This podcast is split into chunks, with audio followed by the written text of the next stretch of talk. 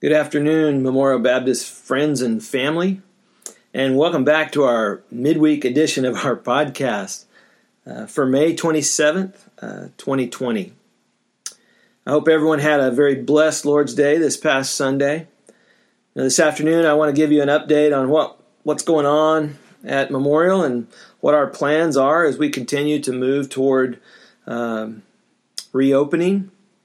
Then I'd like to pray with and for you. And then we can feast deliciously and dine sumptuously on our Bible passage in Hebrews 5 11 through uh, chapter 6, verse 3. Now, I recently read a post from a fellow pastor that mirrored what I have been sensing in my heart during these strange times. And he said this He said, I miss being with people, and I miss singing together, and I miss looking people in the eye when I preach. I do. But the church's problem for decades has been that our existence is too heavily oriented on those who are already in the building and too isolated to one day of our lives. We have forgotten that the church exists not to serve itself, but to serve others, not just on Sundays, but every day. To believe that the safety of our neighbors is secondary to our need to gather is a prime example. See, the best thing for us to learn is to be the church dispersed and deployed, and then lean into it. If the Lord wills, we will resume our physical worship gatherings on June 7th. We want to make sure we do everything in our power to gather as safely as possible. And according to James 4:15, the duration and circumstances of our lives are in God's hands. We don't fear a virus and we don't fear death. However, we do believe that God has given us wisdom to use the precautions available to us so as to do our part in loving others. No one likes any of these precautions. This will be different and it may be uncomfortable. But in order to be able to gather, we need to follow the advice and recommendations that we've been given. So please resist the temptation to grumble or complain. Um, nobody's enjoying this. Scripture tells us to fill your mind and heart with the joy um, even of the psalmist in Psalm 122 1, it says, I was glad when they said to me, Let us go to the house of the Lord. See, as we plan to open our doors again, we must acknowledge that Sundays are going to look and feel different for a while. Staying several seats apart, disinfecting surfaces, wearing masks, and things like foregoing passing out communion or passing the offering plate or even church coffee may be the new normal for the near future. Please don't hear what I'm not saying. We will partake in communion, we will receive an offering. It may look different from how we've done it in the past. It may seem a little awkward, uh, but the church can and will persevere. Friends, understand this this won't last forever. It's just an inconvenience that we have to put up with for a time. We're responding to the results of the church survey we recently took, and we had nearly 100 responses to that survey. We're posting that on our website. We're trying to figure out how to get this information out so everybody can see what's going on. But I just want to thank those of you who took the time to fill out our church survey. We really appreciate it. And we're taking that input and we're implementing it as we begin to meet again. Uh, the things that you said that, that you would desire in that. So, here are a few of the, the more important precautions that we're putting into place. We will meet for our 1045 corporate worship service only. No Sunday school no nursery, no other activities or events, at least for a while. This is what we call phase two.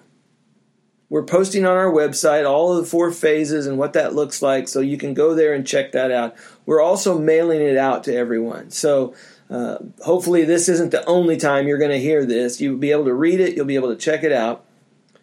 Um, we're not going to have any other activities or events, at least for a while. But we will be reevaluating for June and July based on information that comes into the future that we receive.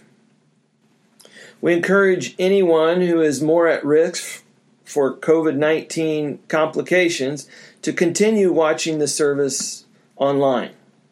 This includes anyone over 65 who has underlying health issues. We will continue services online for those who do not feel comfortable getting out at this time.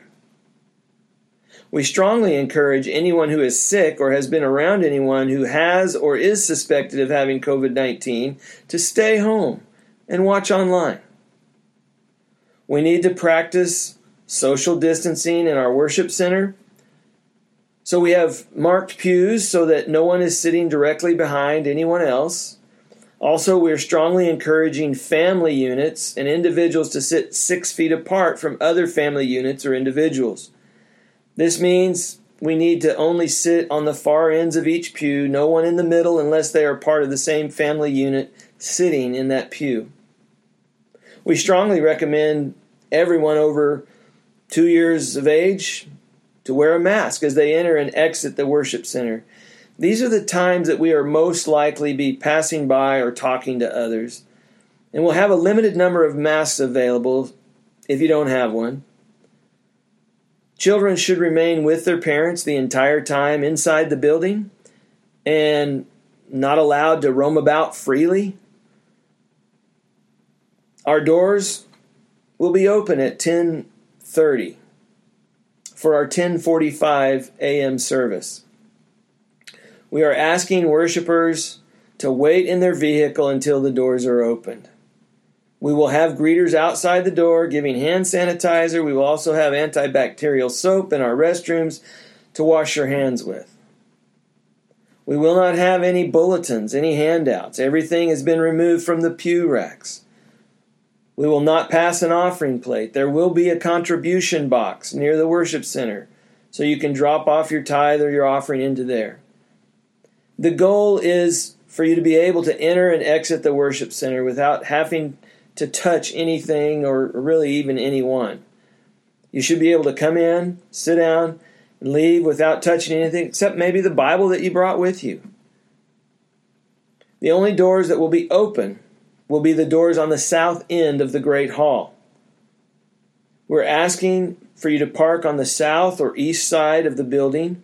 If you park anywhere else, you may need to walk around to where the south doors are open in order to enter.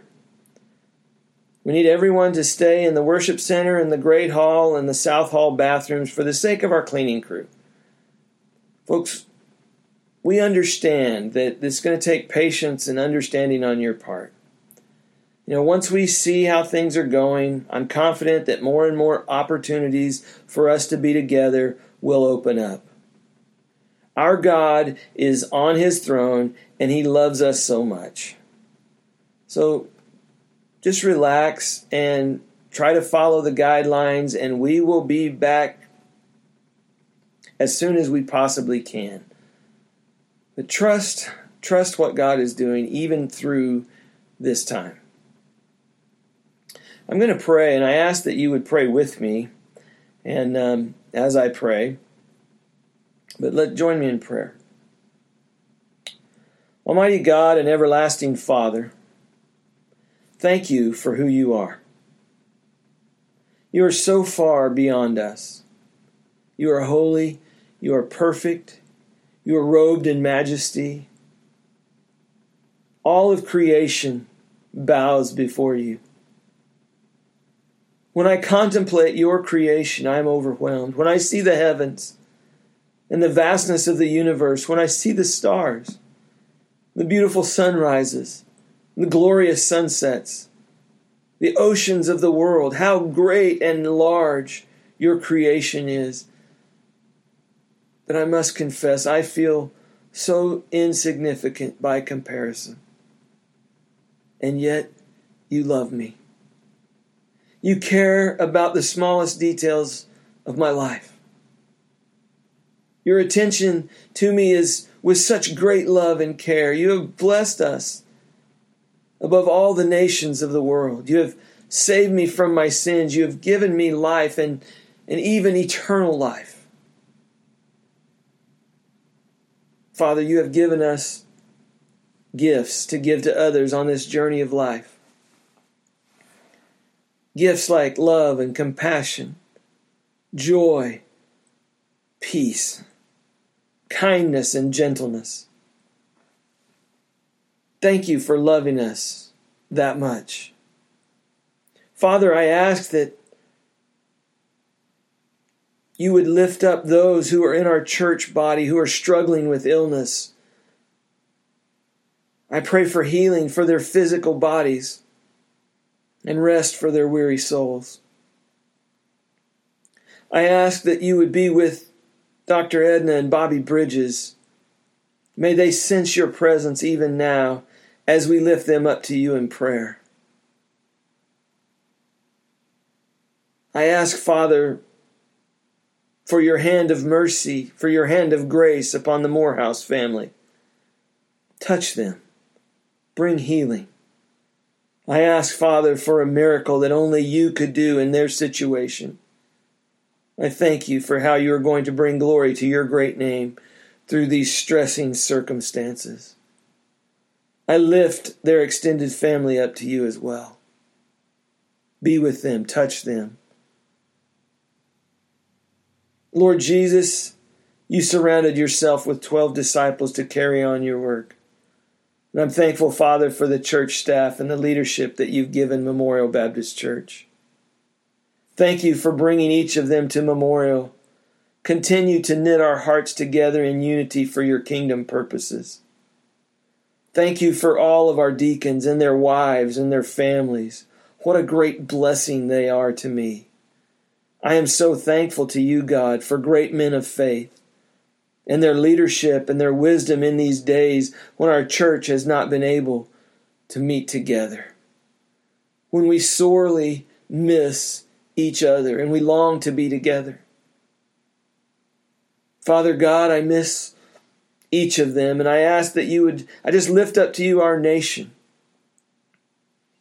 I pray for our leaders. I ask you for wisdom for them to see and to do the things that honor you. Thank you for our president. Thank you for our national, our state, and our local leaders.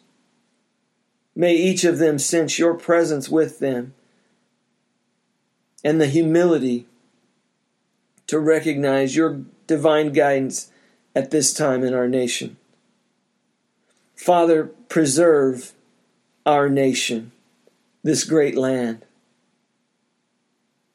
I ask that you would send sweeping revival all across this land. Holy Spirit, bring about a great awakening. What you've done in the past, surely you can do it again. Pour out your Spirit upon men and women. May each of us walk in your Spirit by faith and not by sight. Forgive us. Forgive us, Father, when we have rebelled against your will. Forgive us for not being in unity with each other and for wanting to get our own way. Forgive us when we've not trusted you more. Forgive us when we have been rude and unkind to others. Forgive us, Father, when we have not done your will. May you fill us, Holy Spirit, and use us for our Father's glory. Truly, greater things are yet to be done in this city. In all of this we pray in Jesus' name. Amen. Well, let's switch gears now and jump back into our study of the Holy Bible. We're in the book of Hebrews, and we're in chapter 5 verses 11 through 14. And then chapter 6, verses 1 through 3. let's read the passage and then we can talk about it. And I just just understand um, this passage is just what's next. It's next in our study. And uh, as we have been going through the book of Hebrews, um, it's amazing how God's word just speaks to us. So let's read chapter 5, verse 11 and following, down through chapter 6, verse 3. And God's word says this Concerning him, we have much to say, and it is hard to explain since you have become dull of hearing.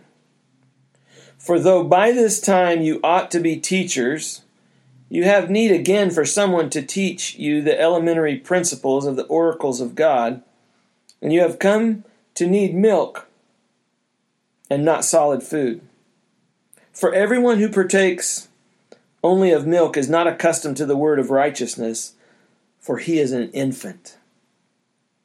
But solid food is for the mature, because, excuse me, who because of practice have their senses trained to discern good and evil.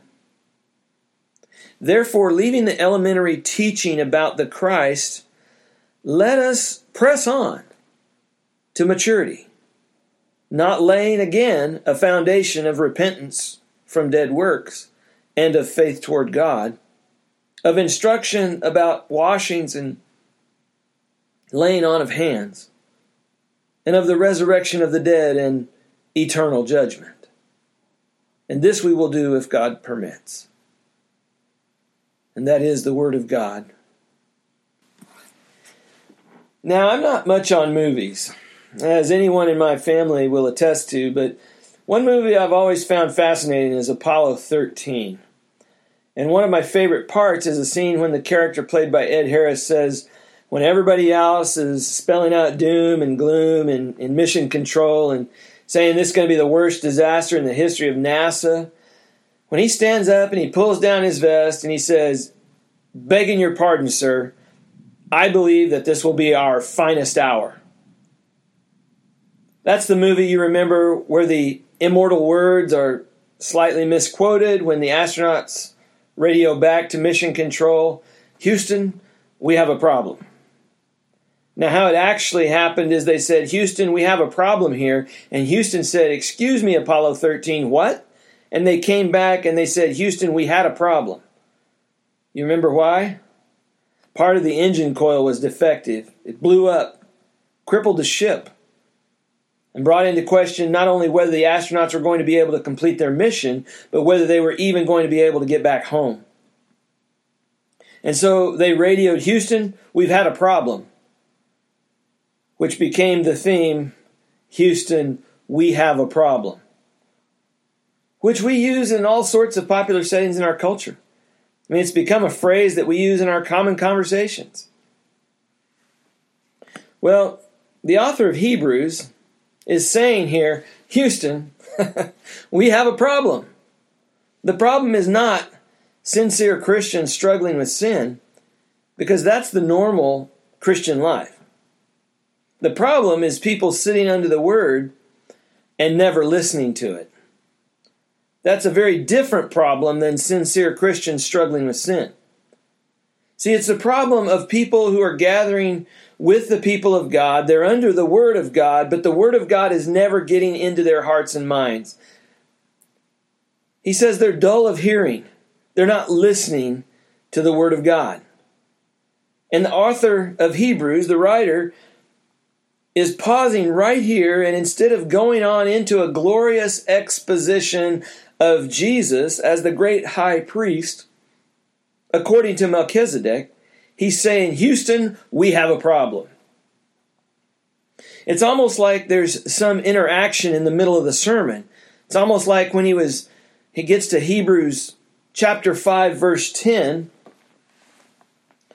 and he says, being designated by God as a high priest according to the order of Melchizedek, he's talking about Jesus, that all sorts of hands have gone up in the room saying, Pastor, uh, we have no idea what you're talking about.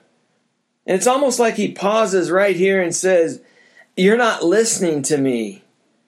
You're not listening to me.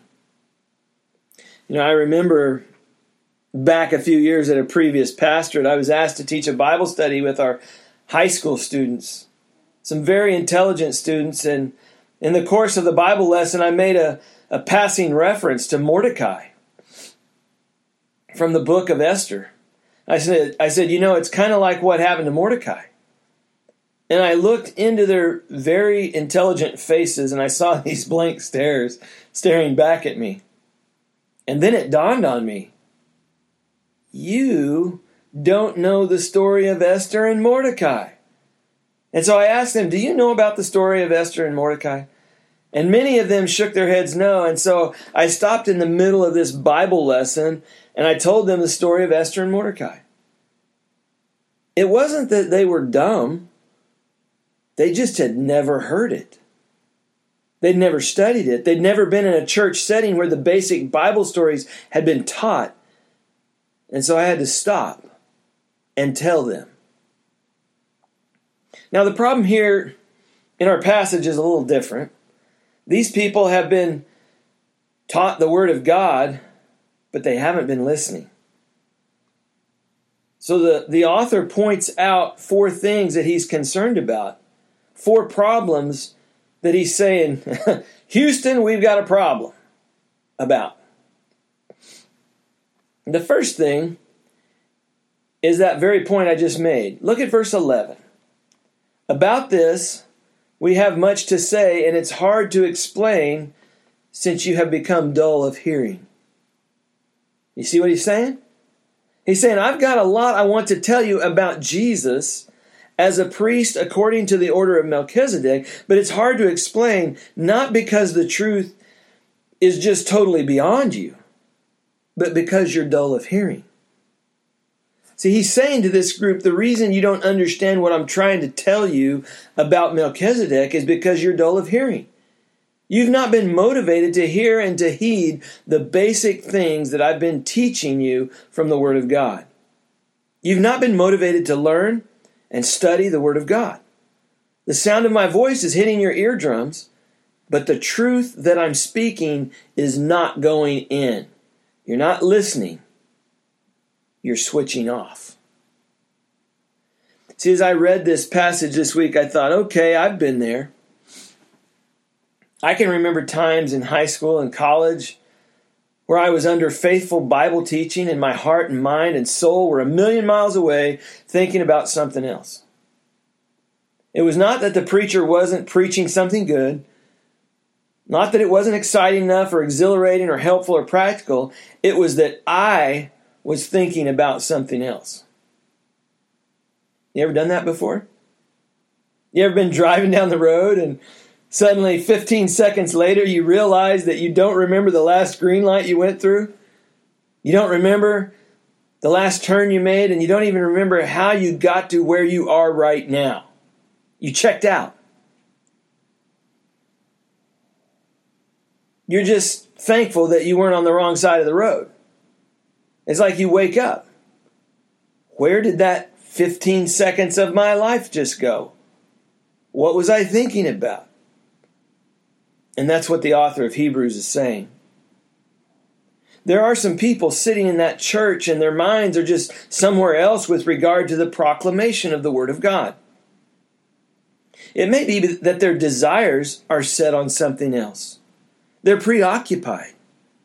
Maybe it's that they're so burdened by their problems that they're thinking about their problems and they're not listening to the Word of God. See, maybe in our culture, we're so distracted by the constant bombardment of social media and, and digital devices that our attention span is about 1.3 seconds and it rolls over every 1.3 seconds. But whatever the case is, they become dull to the Word of God. They're not getting it. It's not getting in, it's not penetrating. And what has this led to? Look, secondly, what he says in verse 13. He says, They are not accustomed to the word of righteousness. Now, God's word teaches us the way of righteousness. It teaches us about who God is. It teaches us about the salvation that he has accomplished for us. It teaches us about Jesus Christ. It teaches us about the gospel and having told us the way of salvation, which is by faith in Christ, then it teaches us how to live as Christians. That's what the writer calls the word of God here, the word of righteousness. And as you study the word of God, what happens? You become skilled in the way of living the Christian life. It's not just that your, your head gets filled up with Bible facts, though it's good to have a head full of Bible facts. It's that those Bible facts make you wise. When applied by the Spirit to your heart and you begin to understand how the whole Bible works together and what the Bible storyline is and what the whole counsel of, of the truth of God is and how it teaches you to live the Christian life.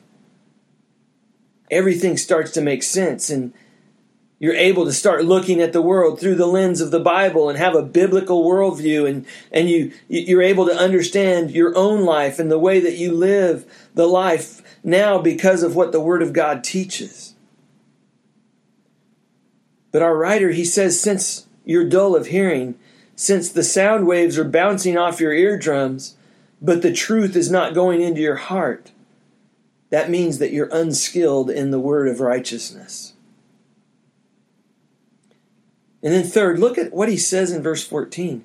He said, But solid food is for the mature, who because of practice have their senses trained to discern good and evil. See, the mature are trained in constant practice in their study of the Word of God to be able to discern good and evil. This is moral, spiritual discernment that the writer's talking about, knowing right from wrong knowing what you ought to do from what you ought not to do because you've been in the Word, because your conscience has been instructed by the Word. And then the writer says, You're not like that. You're not mature like that to be able to discern to discern that kind of spiritual discernment because the word's not gotten into you because you're not into the word you're dull of hearing Major Ian Thomas he once said, You know, I've discovered an interesting thing about American Christians. They do not usually come to church to learn anything. Whatever they do not yet know themselves, they think it's heresy. What they want to hear is the same old stuff so they can say, Amen, brother, Amen. Folks, we can be so arrogant. It is through practice, and I want to say application of the Word of God as a habit pattern that one becomes mature. Knowledge must be applied or it's of no value. The mature Christian, through obedience to the Bible, has trained their senses in order to discern good and evil. Listen, don't arrogantly or wrongly evaluate your growth and think that you're mature. I've met senior adults who have attended church for years and are still adolescent or even baby Christian. The mature believer is trained to discern doctrine, but the immature believer is doctrinally undiscerning. They're tossed about by every wind of doctrine. They can be given to religious fads which seem to come in cycles. You know, faith healing or abuse of spiritual gifts or legalistic practices. I want to say even extremes in prophecy, spending all their time discussing with no training to discern good and evil. The immature believer is often emotionally unstable. They are many times operating on their own feelings and sometimes even may have a mystical approach to Christianity. Oh, they love emotional meetings and they jump from one conference to another. They also have great fears and insecurities and are seem to be constantly arguing and spoiling for a fight against religious boogeymen. They fear the socialists, the liberals, the radicals, the extremists, and many others, almost to the point of frenzy and even hate. You see, the immature Christian is a personality follower. They are easily led and attach themselves to one preacher or system, and they, they read only the books or tapes of that person or system. So the writer of Hebrews encourages these readers, these listeners, to press on to maturity. And so forth. Look at what he says in verse, excuse me, chapter 6, verse 1. He says, Therefore, leaving the elementary teaching about the Christ, let us press on to maturity, not laying again a foundation of repentance from dead works and of faith toward God. Now, let me pause before. Where I want to go is that phrase, press on to maturity. But I know that you're thinking about something here. What does he mean? Let us leave the elementary doctrine of Christ. Does he mean, okay, let's forget the basic things like Jesus and the gospel? No, that's not what he's saying. You never ever forget Jesus and the gospel. Okay, you live every day going back to the well, the living water of Jesus and the gospel. The writer tells us what is meant by the elementary teaching of doctrine here, and he doesn't leave us to guess. It's listed for us in verses 2 and 3. Look at this. The writer says six things here. Number one, he says, not laying again the foundation of repentance from dead works. Okay, the preaching of repentance has gone all the way back to John the Baptist, not to mention even before that the prophets.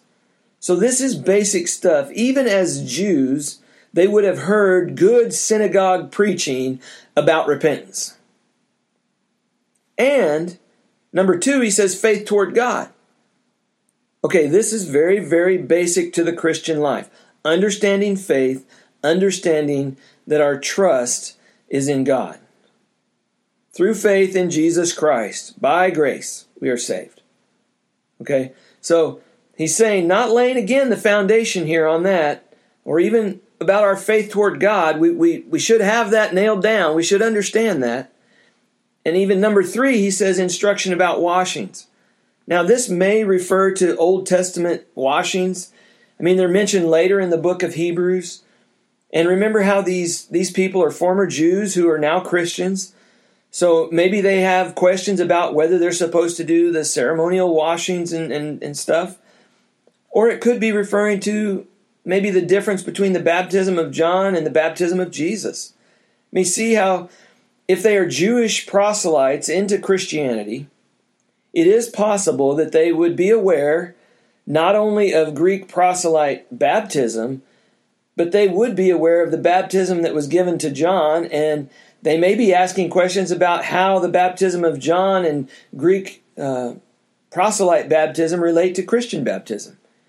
But again, those are basic things about the Christian life that they ought to understand. That's what he's saying. And then in, in fourth, he says laying on of hands. I mean, that could refer to the laying hands on sacrifices. Again, an Old Testament practice. That would make sense for a Jewish congregation to, to have questions about that or understand that. It would it could even refer to uh, ordination, where the laying on of hands was used in the New Testament. Fifth, he goes on to the resurrection of the dead, and he says that's a basic truth that both Jewish people and Christians would have believed in the first century. And six, he talks about eternal judgment. Again, that's the thing both Jewish people and Christians would have believed in the first century. See, all of those six things are listed as basic things, and they're apparently hung up on issues relating to them, and it's keeping them from getting into the meat of the Word of God so that they can see how everything fits together and so it can affect the way they live the Christian life. That's what he means when he's saying, I don't want you to be stuck stuck on these elementary things. You ought to have understood these things once you were in Christ. You should have understood those things so that I can take you into the meat of the word so that you can appreciate what it means that Jesus is a high priest according to the order of Melchizedek for you. I can't do that because you're not even listening to the basic things. And I'm having to go over and over again with you on those things. So, what is it that the writer of Hebrews is driving at here? Look again at verse 1. Press on to maturity. The goal is that these people become mature in their faith. But the point is this you can't mature in the Christian life if you're dull of hearing towards the Word of God. If the Word of God isn't getting into your heart, you're not going to mature in the Christian life. He's making the same point that Paul, the Apostle Paul, makes in Ephesians chapter 3, verse 14, following to verse 19. He says this. He says, For this reason I bow my knees before the Father,